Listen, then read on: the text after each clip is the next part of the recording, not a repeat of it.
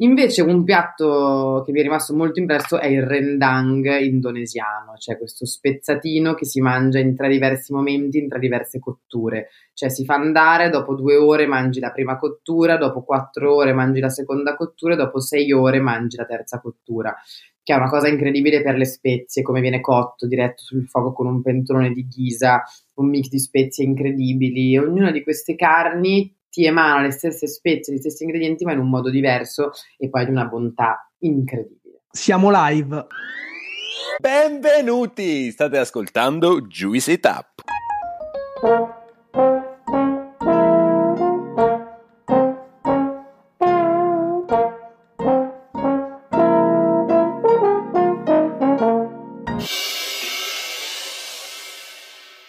Claudio e insieme ad Alessandro e Gianluca siamo i fondatori di questo podcast del progetto Juice. Passato l'episodio 100, oggi per il 101 abbiamo con noi Giulio Baldi. Giulia si definisce un'antropologa del cibo e abbiamo trovato molto molto interessante questa cosa di osservare la gastronomia attraverso la lente dell'antropologia con Giulia parleremo esattamente di cosa vuol dire antropologia del cibo, chiedendo anche di parlarci delle sue esperienze, dei suoi viaggi e della sua prolifica attività di scrittura. Come al solito vi chiediamo per supportare il nostro progetto di seguirci sulle nostre pagine social, quindi su Instagram e iscrivervi al nostro gruppo Telegram e di lasciare una recensione dalla piattaforma podcast da cui ci state ascoltando. Detto ciò, direi che possiamo iniziare. Ciao Giulia, è un grandissimo piacere averti qui. Benvenuta su Juicy Tap. Grazie.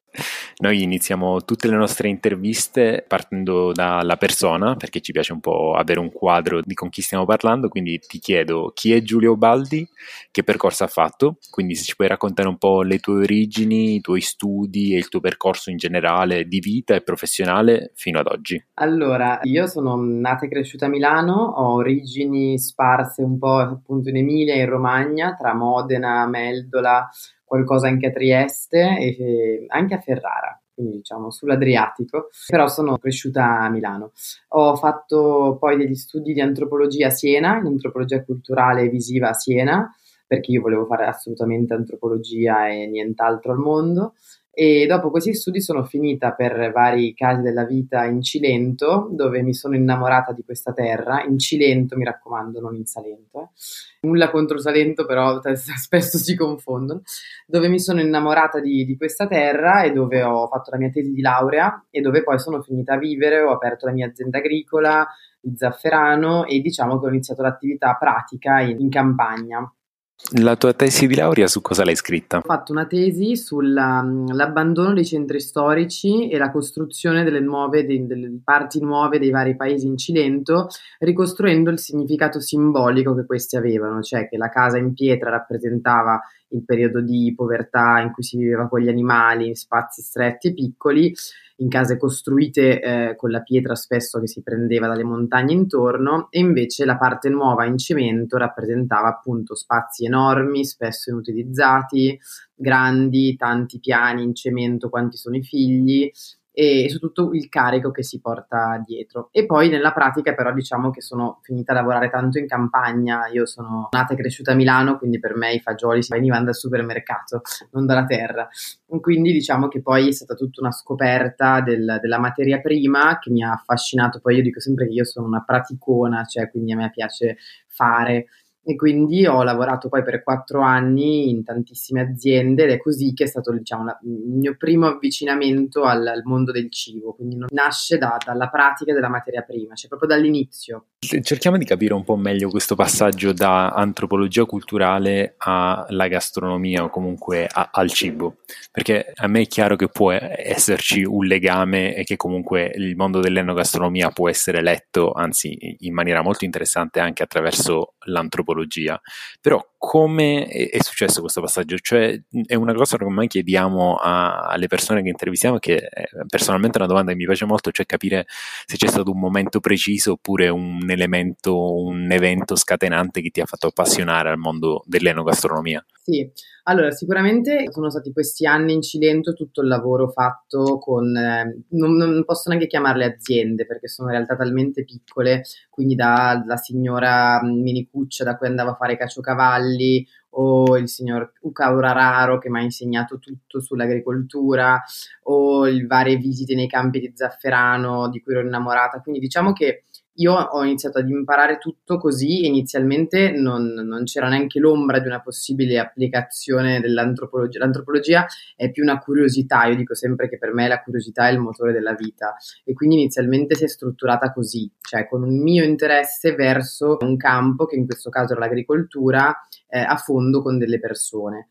Dopo questi anni di lavoro, come ti dicevo, ho aperto poi la mia azienda agricola dove producevo zafferano, arance e salame, vabbè, avevamo un maiale, con il mio attuale ex compagno e quando poi ci siamo lasciati le terre erano tutte sue, diciamo l'azienda era sua e quindi io sono tornata a vivere a Milano portandomi dietro un bagaglio, in realtà quattro anni passati in Cilento a lavorare in campagna e a girare soprattutto nei dintorni, quindi in Basilicata tantissimo e in Calabria, soprattutto in Aspromonte perché poi l'antropologo è curioso e quindi appena io sono arrivata in un paese galliciano e ho visto che parlavano greco, ho voluto vedere tutti gli altri paesi dove parlavano greco, no? Quindi diciamo che portata da questa curiosità in questi anni ho girato tanto e ne è uscito poi una volta che sono ritornata a vivere a Milano un libro che si chiama 100 volte mezzogiorno, dove io ho parlato di 100 paesi tra la, la Basilicata e il Cilento in relazione ad un prodotto alimentare, una sagra, un'osteria, un panificio, cioè in relazione a qualcosa di alimentare. Questo libro ha avuto un grandissimo successo, nel senso che me l'hanno pubblicato su Vanity Fair in varie puntate e da qui ho iniziato nel giro di un anno, ho lasciato la vita pratica in campagna in Cilento e ho iniziato a scrivere. Ho iniziato a scrivere per tantissime testate, in, nel giro di pochissimo, nel senso che io avevo eh, raccolto tanto materiale eh, di zone di cui non si parlava tanto, no? come l'Aspromonte, il Cilento e tutto. Ho iniziato appunto a scrivere raccontando tutto quello che, che avevo visto, che avevo fatto e che avevo conosciuto, cercando qui di applicare appunto l'antropologia al mondo del cibo. Che cosa vuol dire questo? Vuol dire che a differenza di un giornalista che fa più delle domande no? e fa un articolo, no? il lavoro dell'antropologo ha delle sfumature differenti, nel senso che innanzitutto fa quella che si chiama osservazione partecipante, che è già di per sé un, un paradosso, no? se pensiamo, no? osservo, partecipo, cosa faccio e stare tra queste due cose è stato anche uno dei grandi conflitti di Malinowski, no? un grandissimo antropologo, cioè fino a che punto è giusta la distanza di un antropologo con quello che studia.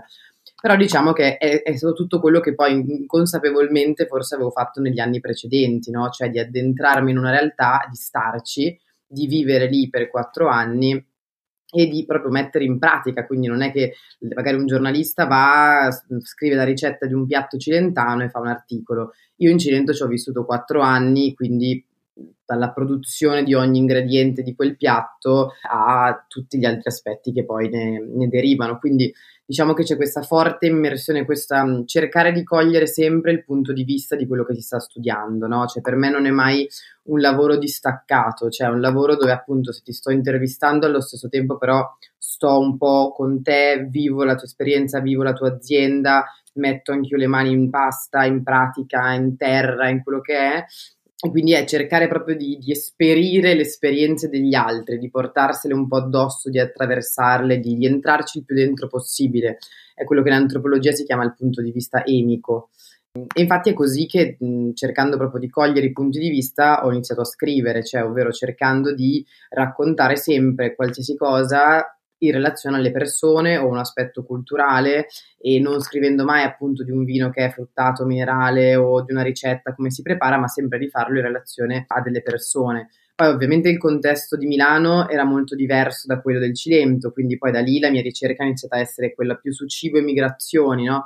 Io, ad esempio, a Milano ho iniziato a insegnare a Bergamo eh, in una scuola e ho notato che bevevano tutti pastis nei bar eh, intorno, no? E da lì sono risalita al fatto che poi eh, ci sia stata un'emigrazione forte dei bergamaschi in Francia che hanno portato questa tradizione via.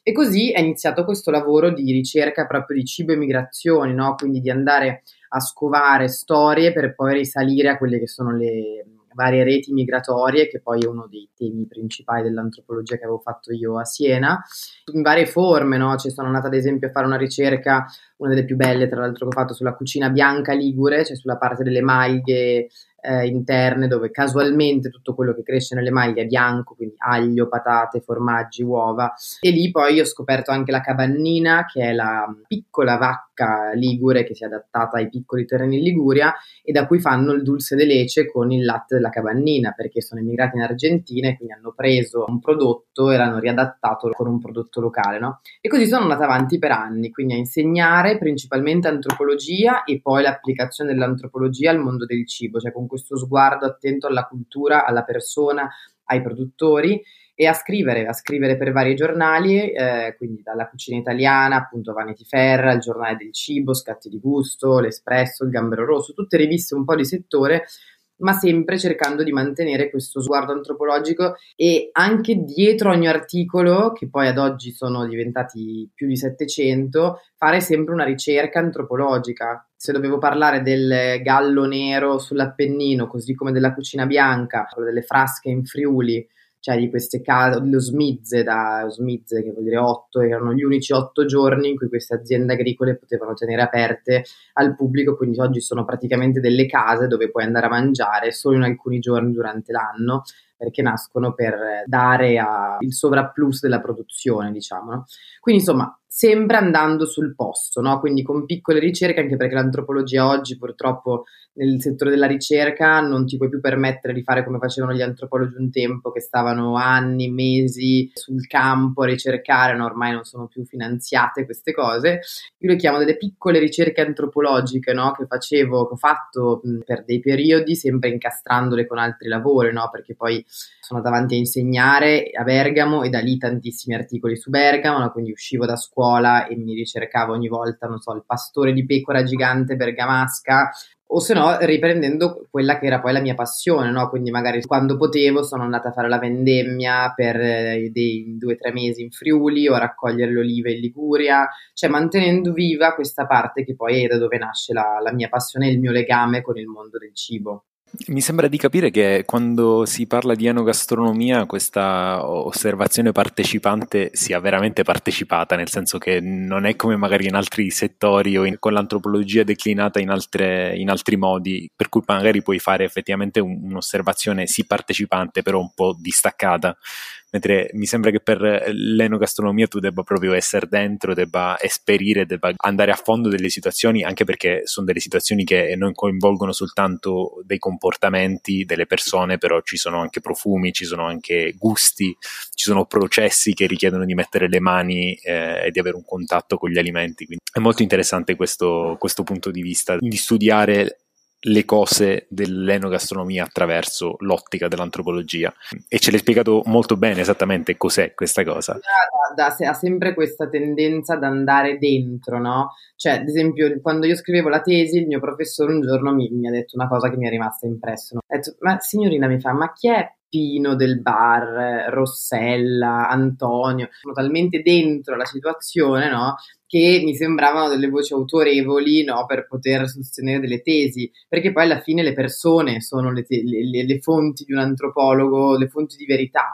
Infatti, per me anche in cucina questa è stata una legge, no? A me non interessano per nulla le, le beghe di come si fa un piatto o un altro, non mi interessano. Per me c'è il piatto fatto così da Paolo, Luca, Matteo, Antonio, punto. Poi se Antonio lo fa in un modo e Paolo lo fa in un altro, sono semplicemente due racconti diversi, ma non che uno sia meno autorevole dell'altro. Ecco. Di recente abbiamo intervistato il professor Parasecoli dell'Università di New York che, che ci raccontava come in un suo recente progetto in, in Catalogna avesse osservato proprio come a livello regionale c'è uno sforzo per inviare gli antropologi sul terreno per raccogliere informazioni sulla cultura gastronomica ogni, se non erro, ogni cinque anni, perché si ritiene che la cultura gastronomica risieda nelle persone a livello, a livello più basso, nel senso proprio a livello dell'individuo e quindi il costituire il codificare la cultura gastronomica così. Io sono d'accordissimo, cioè la, la, cultura per me è quella che producono le persone, cioè per me la mia ricerca culturale è il frutto dell'incontro con le persone ed è quella prodotta dalle singole persone. Oltre al libro che citavi prima, eh, di recente, proprio nelle ultime settimane, se, se, non erro, è uscito un altro tuo libro. Sì, si chiama Zammu. diciamo che dopo aver scritto per anni articoli, a un certo punto io ho sentito l'esigenza di creare qualcosa di fisico. E quindi negli ultimi due anni sono stati segnati da due piccole creature che ho creato che sono una il laboratorio di antropologia del cibo e l'altra il libro Zammu. Perché prima ho aperto l'hack e poi è uscito il libro. Allora andiamo in ordine temporale. L'hack nasce da eh, una botta in testa che ho preso che se tornassi indietro non riaprirei mai più, però ormai è aperto. No, allora, il LAC nasce un po' sulla base di una notte, una conversazione con un amico in cui io mi sfogo e capisco che non sono contenta in realtà dell'ambito chiamato food a Milano in cui ero finita a lavorare perché era troppo distante rispetto a, a quello che, in cui io credevo e che era la mia formazione e tutto. E quindi niente, a un certo punto mi sento proprio l'esigenza di creare un luogo fisico e siccome poi le cose quando devono andare vanno, nel giro di pochissimi mesi, allora io ero in una masseria in Salento a recuperare la mia parte pratica, a lavorare lì e a dicembre sono tornata, a dicembre del 2020 e a gennaio del 2021 mi viene questa idea di creare una scuola mia. Avevo lavorato per tante altre scuole, non condividevo per nulla alcune tipologie di approccio, io ho sempre amato molto l'aspetto esperienziale, no? quindi mi piaceva portare i miei alunni a raccogliere le olive, a raccogliere, fare la vendemmia, a raccogliere lo zafferano e tutto. Quindi nel giro di pochissimo ho trovato uno spazio nel quartiere del Giambellino, che è il quartiere dove sono nata e cresciuta, che adoro perché è un quartiere che non è alla moda a Milano, non è un quartiere che ti sceglie, è un quartiere che ti capita dico sempre. Quindi ho trovato questo spazio, ho trovato nel giro di poco anche una cucina che era perfetta, un mio amico mi ha regalato delle pentole, un'altra sedia del cinema dismessi, insomma quella che doveva essere poi un arredamento temporaneo è diventato quello che è l'H ancora oggi, quindi tutto quello che ho detto per adesso teniamo questo, per adesso il divano va bene quello che c'è, poi questo, questo, spazio si è creato in modo abbastanza naturale come uno spazio che è casa e che infatti è sempre la prima cosa che dicono tutti quelli che entrano là, che dicono mamma sembra di essere a casa, cioè prima ancora che parta qualsiasi cosa. E il LAC nasce appunto nel momento in cui ho deciso di riunire un po' tutte le persone che avevo conosciuto negli anni e che non avevano mai insegnato nella maggior parte dei casi, che facevano, fanno anche altri mestieri, quindi che non sono per forza cuochi professionisti, ma sono tutti accomunati da una forte competenza e una grande passione.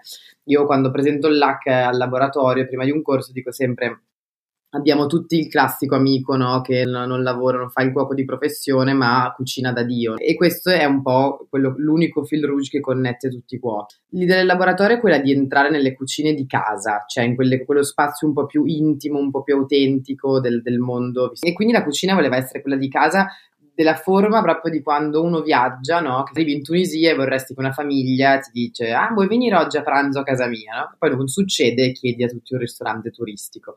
Ecco, questo è come è nato il LAC, cioè con quella di portare veramente nella parte all'interno di una casa di ogni persona, cioè infatti non, non esiste una cucina lì che è etnicizzata o generalizzata, come so, la cucina messicana, appunto, la cucina armena, appunto, no cioè c'è la cucina armena di Shake, c'è quella messicana di Gabriel, quella taiwanese di Angie, tutte studiate con un percorso specifico, no? quindi una è tutta sullo street food, una è tutta la parte rituale del cibo, cioè hanno un percorso che abbiamo studiato insieme proprio perché è così che esce l'antropologia del cibo, no? Cioè, a volte le persone mi hanno detto, noi ci aspettavamo di avere due ore di lezioni di antropologia, che tu parlassi. No, cioè l'antropologia lì si esprime perché si lascia spazio alle singole persone che si raccontano, che ascoltano chi è venuto e che eh, cucinano i piatti insieme alle persone. Poi io non sono un amante del, della parte troppo tecnica della cucina, quindi diciamo che tanti vengono anche da noi per imparare le ricette, che è una cosa che accade, cioè tutti hanno le ricette, se vogliono cucinano e tutto. Però diciamo che per me il fatto di cucinare un piatto e avere la ricetta è un pretesto poi per altro, cioè per me le serate più belle all'AC sono quelle dove poi sono avvenuti degli incontri, in cui si sono stimolati più questo, più che quanta acqua devo mettere nell'impasto della repa. Poi va bene perché poi secondo me il cibo ha un potere incredibile, no? Cioè, io mi ricordo quando ho conosciuto Astu, la cuoca senegalese, che all'inizio era molto restia nei miei confronti, appena gli ho nominato il maf, il domodà, il sebugin e il sebujap, siamo diventate amiche. Quindi il, il, cibo, ti dico sempre che secondo me ti fa scalare come a un, uno stadio di, di, intimità nel rapporto e di confidenzialità maggiore subito. Il citare un piatto, no, conosciuto dall'uno e dall'altro o parlare di cibo, no? Si crea subito, sempre sappiamo, no? Noi italiani. Anche proprio antropologicamente è un elemento primario per lo studio delle culture, come scriveva Levi Strauss, ed è un po' quello che succede all'H, cioè eh, io tenevo molto a questo spazio che fosse conviviale, cioè cosa succede all'H? Praticamente poi ormai vengono le persone che decidono anche di non andare fuori al ristorante, ma di venire all'H, cioè puoi anche sederti e vivere un'esperienza di una sera con 16 persone che non conosci o con eh, venire con la tua ragazza, col tuo ragazzo, con un gruppo di amici, di colleghi e appena arrivi ti viene dato da mangiare e da bere perché questo per me era fondamentale nel mio spazio. Io sono un'alcolizzata, no, non è vero, però mi piace bere, quindi trovo che sia il principio di tutto e quindi non, non mi piaceva l'idea di arrivare in un posto dove hai degli ingredienti, per tre ore cucini e alla fine mangi un piatto che hai cucinato. Preferivo molto di più arrivare subito con un bicchiere di vino, ovviamente nei corsi che lo consentono, perché poi ci sono dei corsi dove non lo, non lo diamo il vino per rispetto dei cuochi che non, non gradiscono. Così, se qualcuno invece ha voglia, comunque lo chiede perché ha voglia di abbinare anche la cucina, non so, iraniana con un bicchiere di vino, chiedendo alla cuoca o palestinese, se non c'è problema, diamo, facciamo anche quello. Però sempre nel rispetto per la persona, che sia il cliente che vuole bersi un bicchiere di vino o che sia il cuoco a cui dà fastidio. Quindi questo per me era fondamentale, cioè arrivare, mangiare subito qualcosa. Io mi sono sempre chiesta, anche questo fa parte dell'analisi dello sguardo antropologico, una persona alle 8 arriva che ha fame no? E quindi è importante che abbia qualcosa subito da mangiare. Spesso è uno dei piatti che poi cucinano, tipo, non so, gli involtini vietnamiti, loro arrivano che hanno già un involtino, che poi sarà esattamente quello che loro ricucinano e mangiano, e li facciamo però in due o tre versioni diverse, no? Ed è uno spazio che appunto è molto improntato sulla casa, la convivialità, il fare sempre, per esempio, il giro dei nomi di presentazioni, perché è importante, perché io dico così come tu ti racconti e parli due ore di te, della tua storia e tutto, è anche importante dedicare un, una minima attenzione a chi è venuto qui per ascoltare la tua storia e per seguire il tuo corso e tutto, no? Quindi è importante che anche le persone poi abbiano uno spazio e soprattutto non sono tutti estroversi, quindi magari uno si trova lì seduto, è una tavolata, è un modo per rompere il ghiaccio e per e per conoscersi e per veramente incontrarsi. Quindi... Noi di recente col nostro progetto abbiamo fatto degli eventi perché ci piace questa cosa di conoscere le persone che ci ascoltano e, e interagire con, con, quella che noi definiamo la nostra community e questa cosa che dici, che stai dicendo adesso la ritrovo molto anche nei nostri eventi, quindi all'inizio fare una presentazione di, di tutte le persone che sono presenti è veramente fondamentale perché inizia a creare un'unione, inizia a sciogliere un po' la, l'ambiente e, rende più facile poi la condivisione anche di pensieri sui vini che si stanno bevendo oppure le, le, ciò che si sta mangiando. Hai citato un po' di eventi, un po' di cucine, ma ci vuoi raccontare uno o due eventi che secondo te rappresentano veramente appieno l'anima di LAC?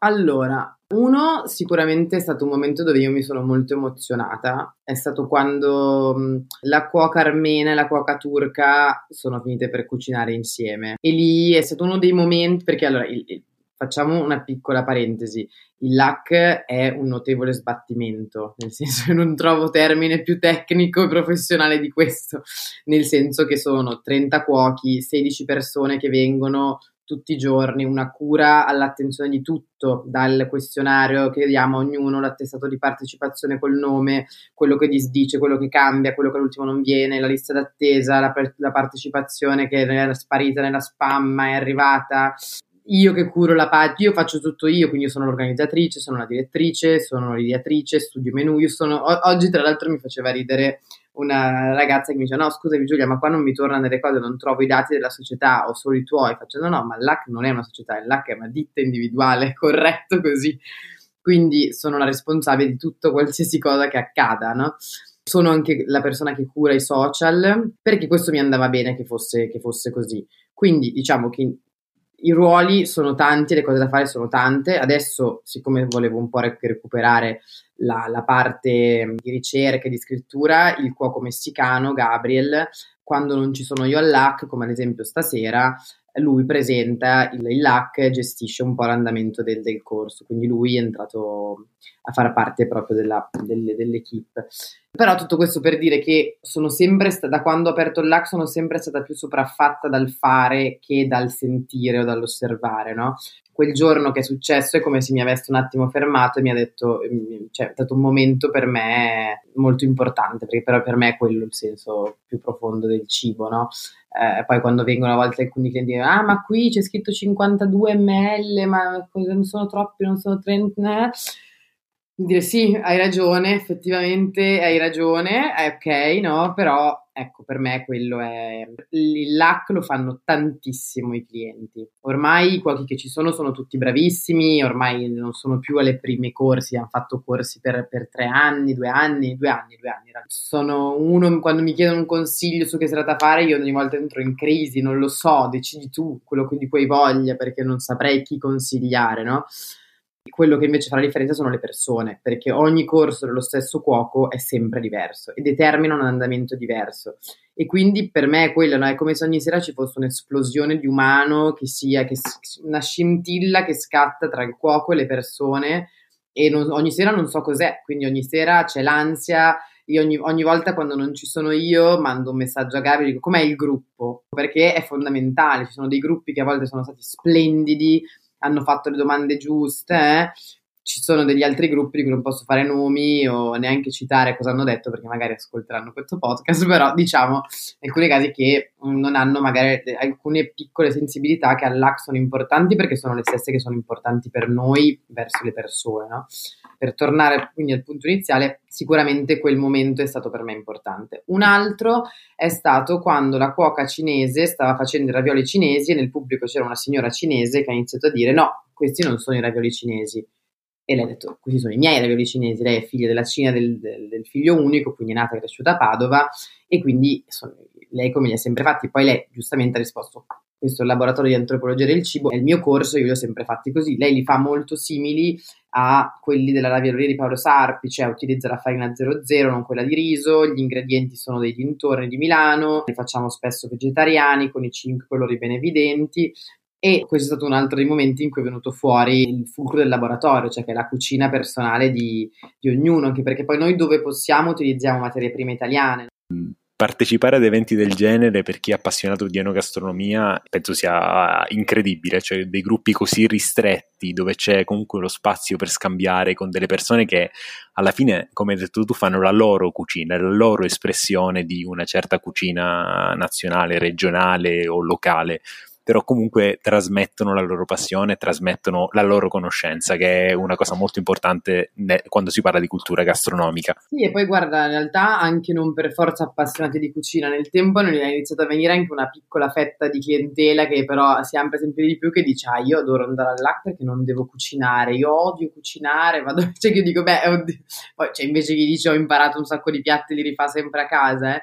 però c'è anche chi non ha la passione né per l'enogastronomia né per la cucina, però gli piace proprio proprio l'atmosfera. Eh, vengono tutti per motivi diversi, questa è un'altra cosa che mi piace, no? Infatti quando all'inizio mi chiama il target dell'AC, ma che tar- non c'è target all'AC, vengono le aziende a fare team building, vengono gli amici, abbiamo fatto un diciottesimo nel dio al nubilato, cioè non... Ma mm, se ci fosse un abbonamento a tutti i laboratori io sarei il primo iscritto. Zammu, che cosa fa un'antropologa del cibo? Che è il titolo del tuo ultimo libro che è uscito di recente, ci dicevi prima essere successivo alla nascita di LAC, che se non erro è nato nel 2021. Il tuo libro invece, se ci vuoi dire quando è uscito, che cos'è e come è, è nato coerentemente anche a tutto quello che ci hai detto finora. Uh, io sono un capricorno, quindi sono, sono, una pratica, quindi ho, io ho bisogno di sentire terra, toccare, no? questa parte qui per me è importante. E dopo tutti questi link di articoli usciti negli anni, io a un certo punto avevo voglia di sfogliare il mio libro, di sfogliare le raccolte che avevo fatto, no? Quindi ho iniziato a raccogliere un po' degli articoli e fai conto che in questo libro, questo libro di 900 pagine, eh, sono riuniti solo 300 degli 800 articoli usciti. Guarda, onestamente io volevo sfogliarli, cioè ho detto io dietro ogni articolo c'è una ricerca, c'è una storia, c'è tanto, non mi andava che restassero, soprattutto più passava il tempo dei link eh, in fondo nei siti. Eh. E quindi ho, deciso, ho iniziato a riunirli, a selezionarli a raggrupparli, perché poi c'è stato anche un senso a un certo punto in tutto questo, cioè ovvero e io sono molto legata al Mediterraneo. L'idea che a un certo punto, la voglia che mi è venuta quando soprattutto ho superato la paura dell'aereo, eh, è stata quella di girare per il Mediterraneo. E quindi mi sono fissata che avrei dovuto vedere tutti i paesi del Mediterraneo.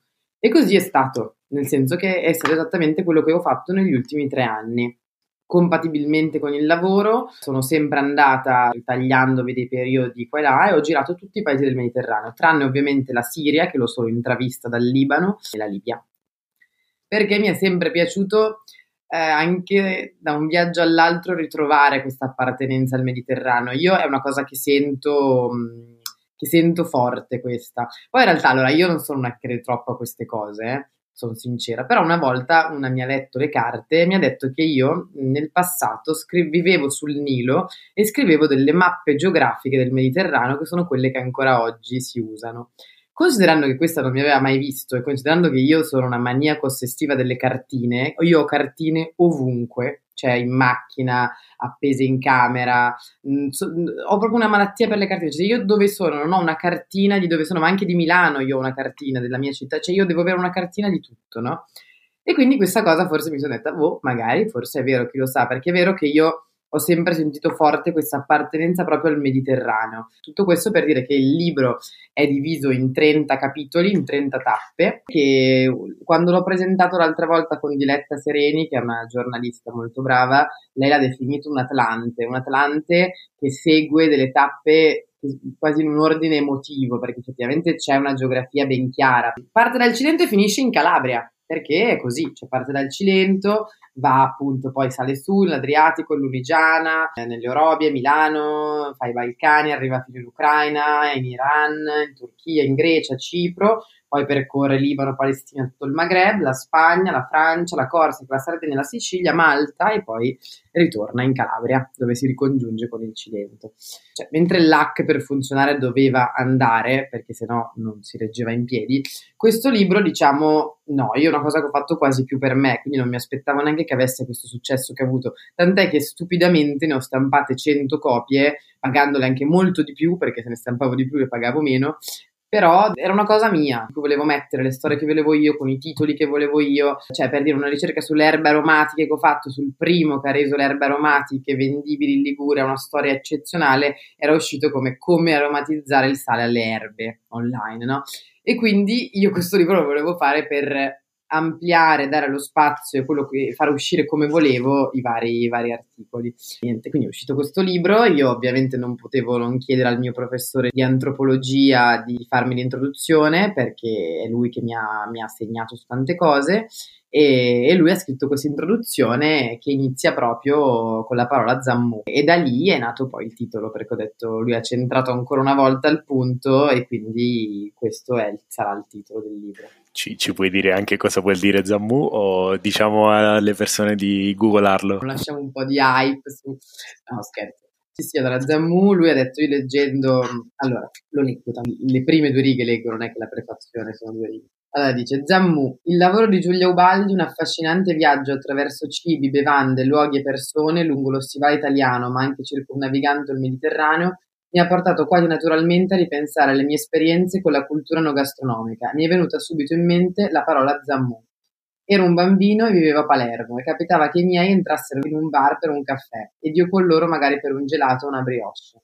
Guardando il bancone, il barman e gli avventori, notavo che spesso venivano serviti dei grandi bicchieri d'acqua, nei quali venivano versate delle gocce di un liquido bianco, che a contatto con l'acqua si dissolvevano, lasciando scie biancastre. Erano gocce per l'appunto di zammù, anice, come ho scoperto solo in seguito. Sappiamo bene che appunto i cuori all'anice attraversano tutto il Mediterraneo, no? dal pastista all'uzzo, al raki, cioè, e quindi mi, mi, è piaciuto tantissimo questa immagine di questa bevanda solo, che poi tra l'altro la conosco solo a Palermo, già non so, Marsala o Trapani no, cioè proprio una cosa palermitana, cioè almeno quelli che ho conosciuto io, eh, poi non... che mi dicevano, sì sì, è una cosa effettivamente solo di Palermo, acqua e zammu, chiamato così, no? E, e, quindi mi è piaciuto poi questo titolo perché aveva anche un senso, aveva un senso primo per il legame dell'anice con il Mediterraneo della bevanda e secondo perché ovviamente poi si parte dal cibo, ma poi acqua e zammu è un benvenuto, è un momento di ritrovo, è una sorta di espresso, ci troviamo al bar per un caffè eh, nei periodi caldi a Palermo, no? quindi è tutto quello che poi c'è sempre dietro e, e oltre.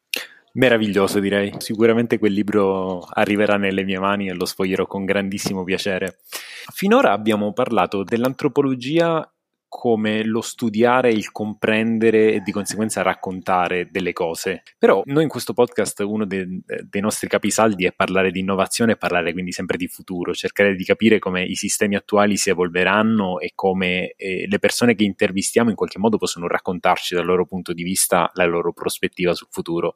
Secondo te l'antropologia come approccio al mondo dell'enogastronomia e dei sistemi alimentari che contributo può dare oltre che a comprendere il presente a formare, a plasmare il futuro. Secondo me l'antropologia è un'interessante chiave di lettura in un mondo che è sempre più complesso. C'è tanto su ogni campo, no? Che sia appunto come citavi da temi della sostenibilità o di altro, però anche da un punto di vista culturale, no? Non c'è più una monocultura, no? Cioè, o se c'è una monocultura è un, perché è già di per sé un insieme di culture, no? È un mondo che è totalmente contaminato e che è un mondo che è pieno. E quindi secondo me l'antropologia ha uno sguardo utile perché ha uno sguardo che va sempre in profondità delle cose, no? Quindi non si sofferma mai in superficie e secondo me in qualsiasi campo esso sia, in questo momento abbiamo bisogno di ricordarci della profondità delle cose e non solo della superficialità. Non a caso io a 18 anni volevo fare antropologia a tutti i costi, non sapevo ancora bene cos'era, ma volevo fare antropologia. È un bisogno del nostro tempo questo qui, cioè adesso non voglio eh, scadere nel banale, però è una società che va veloce, è una società qui il livello d'attenzione è quello del, della frequenza di scrolling sui nostri telefoni, sui social. Eh, questa cosa di andare a fondo delle cose, di comprendere la complessità che sia nei sistemi sociali o nei sistemi alimentari è veramente una chiave. Ne abbiamo parlato con, eh, con Silvia Lazzaris eh, quando è stata qui nostra, nostra ospite e parlavamo appunto di quanto sia un investimento di tempo e di, di, impegno e di volontà delle persone il comprendere le cose, l'andare oltre la superficialità che ti può fare anche leggere le cose in maniera sbagliata, incorrere eh, in errori o comunque non ti fa comprendere che le persone che hanno una certa narrativa, che non vanno a fondo nelle cose ma che, che si rifanno soltanto alla pancia del, dei loro interlocutori, comunque possono comunicare delle cose eh, soltanto per, per avere ragione. Sono d'accordissimo con esattamente tutto quello che dice, anche proprio per quest'era del... Io per obblighi, diciamo, lavorativi sono costretta un po' ad usare Instagram, no? Io dopo ogni volta che io miseramente faccio un post su Instagram, quei due iscritti li prendo anche grazie al mio post Instagram. Il LAC nasce proprio anche da questo, no? Cioè dal voler che sia un luogo fisico, ma che sia anche un luogo che poi resta, no? C'è qualcosa che resta, va bene che restino dei, dei, metodi per comunicare qualcosa, ma avendo un contenuto prima di tutto, no? Che poi siano dei modi dove può uscire, no? Però che non sia solo quello. Invece è come se tante altre cose un po' passassero, no? Passa il post, passa... la storia, le storie sono il simbolo di questa cosa? Cioè le storie durano 24 ore. Quello che invece non dura 24 ore sono i ricordi e prima di muovendo verso la parte finale della nostra intervista, voglio prima di, che, di, passare alla piccola pasticceria, che è un nostro rito a cui sarai sicuramente introdotta come prossima domanda, ma prima ti faccio un'altra domanda basata su un tuo ricordo. Hai viaggiato tanto, ci hai raccontato che hai viaggiato per tutto, tutti i paesi del, del bacino del Mediterraneo e comunque anche oltre. Volevo chiederti se ci vuoi raccontare un'esperienza, che sia l'esperienza che ti ha lasciato qualcosa in più, sempre legata quindi alla gastronomia, che può essere un piatto che hai mangiato, cucinato, vissuto, oppure anche un'esperienza enogastronomica che vada al di là di un piatto, ma che comunque senti ti abbia arricchito tanto eh, durante un tuo viaggio. Allora, come viaggio ti direi sicuramente un po' il viaggio in Palestina, è stato un viaggio che mi ha segnato un po' un prima e un dopo, però direi l'Egitto perché mh, l'Egitto è stato un paese che mh, mi ha stupito per tantissimi motivi. Innanzitutto non mi aspettavo che il Nilo fosse un posto così potente. I villaggi nubiani, Aswan, il sud, i templi, le piramidi, sono tutte cose che vedi ovunque, poi te le ritrovi lì e dici, oddio. Luoghi di un, di un potere di una bellezza incredibile. Però, siccome poi io sono un'antropologa, quello che poi mi interessa e che mi rimane sono le persone c'è un episodio che in realtà, se ripercorro i miei viaggi, è il primo che mi capita. Allora, un po', anche se è brutto da dire, però spesso non ti viene da andare, in, almeno a me no, però ad altre persone dicono non ti viene da andare in dei paesi dove non condividi la politica eh, no, dello Stato, no? sei un po' più restio, no? però poi ti dimentichi che in realtà è pieno di persone che quella politica non la condividono e che quel paese lo vivono tutti i giorni. No? Ed è quello che un po' è venuto fuori quando sono andata in Egitto, senso che tanti, era appena successo di Regeni, quindi tutti, ah ma come in Egitto, quello che fanno stai attenta, no? E quando sono andata lì sono le persone che mi sono rimaste impresso perché lì mi sono accorta di quanto poi siano dissidenti al, al governo e tutto, ma soprattutto perché c'è stato un giorno al mercato in cui parlando, ma tu di dove sei? Faccio italiana, ah, ma gli italiani non vengono più qua dopo quello che è successo. Eh? Poi mi ha guardato e mi ha detto ti chiedo scusa, no? E questa cosa mi, ha, mi è rimasta, mi è piaciuto tantissimo il, il, modo di viaggiare che ho avuto lì perché c'è stato veramente un incontro con le persone con, e poi con il posto che mi è piaciuto un sacco. Come piatti invece non posso dire in Egitto perché per quanto non abbia mangiato male, però non è stata l'esperienza forse enogastronomica più sconvolgente della mia vita.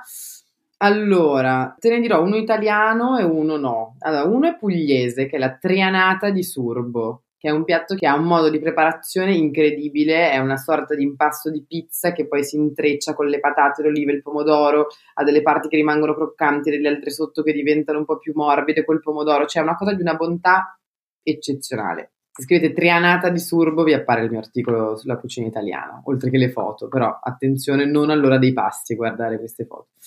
E poi il... Ah no, in italiano anche il toc, che è questa polenta che si fa sul lago, eh, che, che, si mangia con le mani. Questa anche mi, aveva, mi, era divertito tutto il rito che, che è legato a questa cosa col fuoco e tutto. Invece un piatto che mi è rimasto molto impresso è il rendang indonesiano, cioè questo spezzatino che si mangia in tre diversi momenti, in tre diverse cotture. Cioè si fa andare, dopo due ore mangi la prima cottura, dopo quattro ore mangi la seconda cottura dopo sei ore mangi la terza cottura, che è una cosa incredibile per le spezie, come viene cotto diretto sul fuoco con un pentolone di ghisa, un mix di spezie incredibili. Ognuna di queste carni ti emana le stesse spezie, gli stessi ingredienti, ma in un modo diverso e poi di una bontà incredibile. E Giulia, muoviamo, andiamo verso l'ultima domanda, che è il, un nostro rito, è il rito della piccola pasticceria. È un momento in cui chiediamo alla persona che ospitiamo un consiglio. È un consiglio su un libro, un film, un album musicale. Di solito chiediamo anche un momento della vita, ma tu il momento della vita ce l'hai già raccontato. L'importante è che sia qualcosa che ti ha ispirato, che è stato importante per la tua crescita e che quindi pensi possa ispirare anche le persone che ci stanno ascoltando. Allora, risponderò con due punti. Allora, il primo è il libro Armi, Acciaio e Malattia di Diamond, è stato quello che quando ho letto a 17 anni mi ha fatto dire io voglio fare antropologia. E poi la mia vera passione, tant'è che ad esempio il bagno dell'H è ricoperto di locandine di cinema, è il cinema. Io sono una divoratrice seriale di film. Per me quando mi chiedono dei consigli di film io entro in crisi perché ne avrei una marea da consigliare.